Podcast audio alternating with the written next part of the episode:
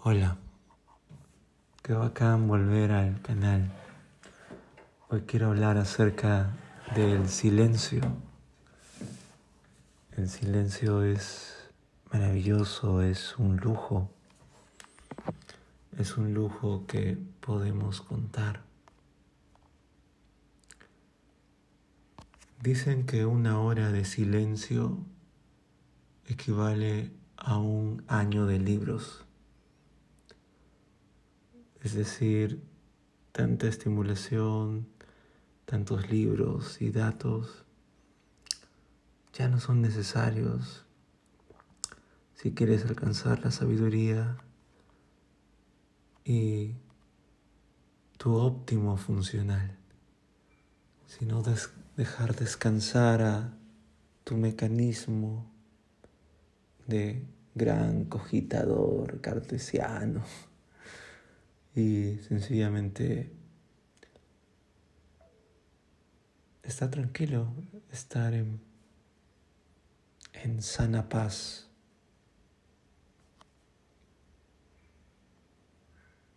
Por ejemplo, hay un estudio que mostró que ratones expuestos a dos horas de silencio empezaron a desarrollar nuevas nuevas, nuevas neuronas.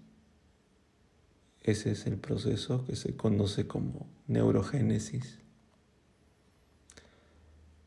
Y de esa forma el silencio se convierte en un medio enriquecido para el crecimiento neural.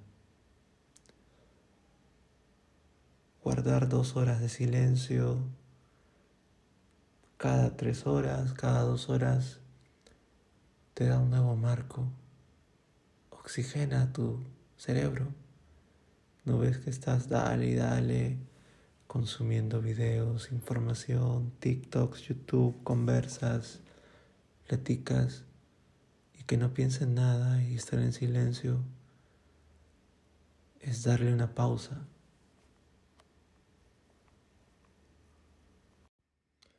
Ahora tú dirás por qué este pata habla así, susurrando o con sueño.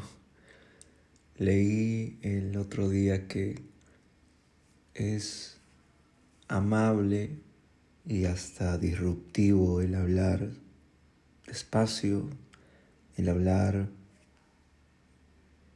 en una en un tono suave, en un tono suave, en un tono tranquilo, agradable.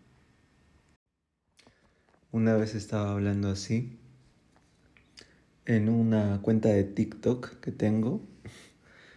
Hablaba sobre apresúrate lentamente. ¿no? Qué, qué chévere oxímoron. Apresúrate lentamente. Así debiera ser la vida. Apresurarse lentamente. Y no estar con una prisa infernal, sino apresurarte, ¿no? Pero lentamente. Y eh, estaba grabando ese TikTok y ahí tuvo reacciones, sí, tuvo reacciones. A ver si me visitas por TikTok también. Y, y entonces ahí unos patas comenzaron, oye, muy chévere y todo con el contenido, pero debes hablar más rápido. Em, y claro, es que TikTok es así, TikTok es full estimulación eh, audiovisual. Pero bueno, yo entiendo que un podcast es muy distinto, ¿no? Un podcast es un medio eh, moderno para un arte tan antiguo y tan tradicional como es la radio, porque esto es así, es, es como escuchar un canal de radio. Es como si TikTok fuera una disco y un podcast fuera como un, jazz bar, ¿sí?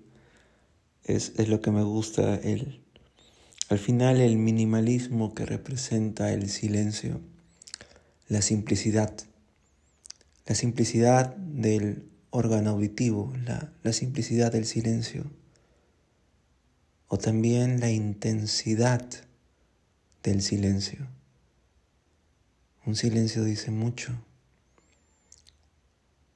Un silencio es tan intenso como un grito o como muchos gritos.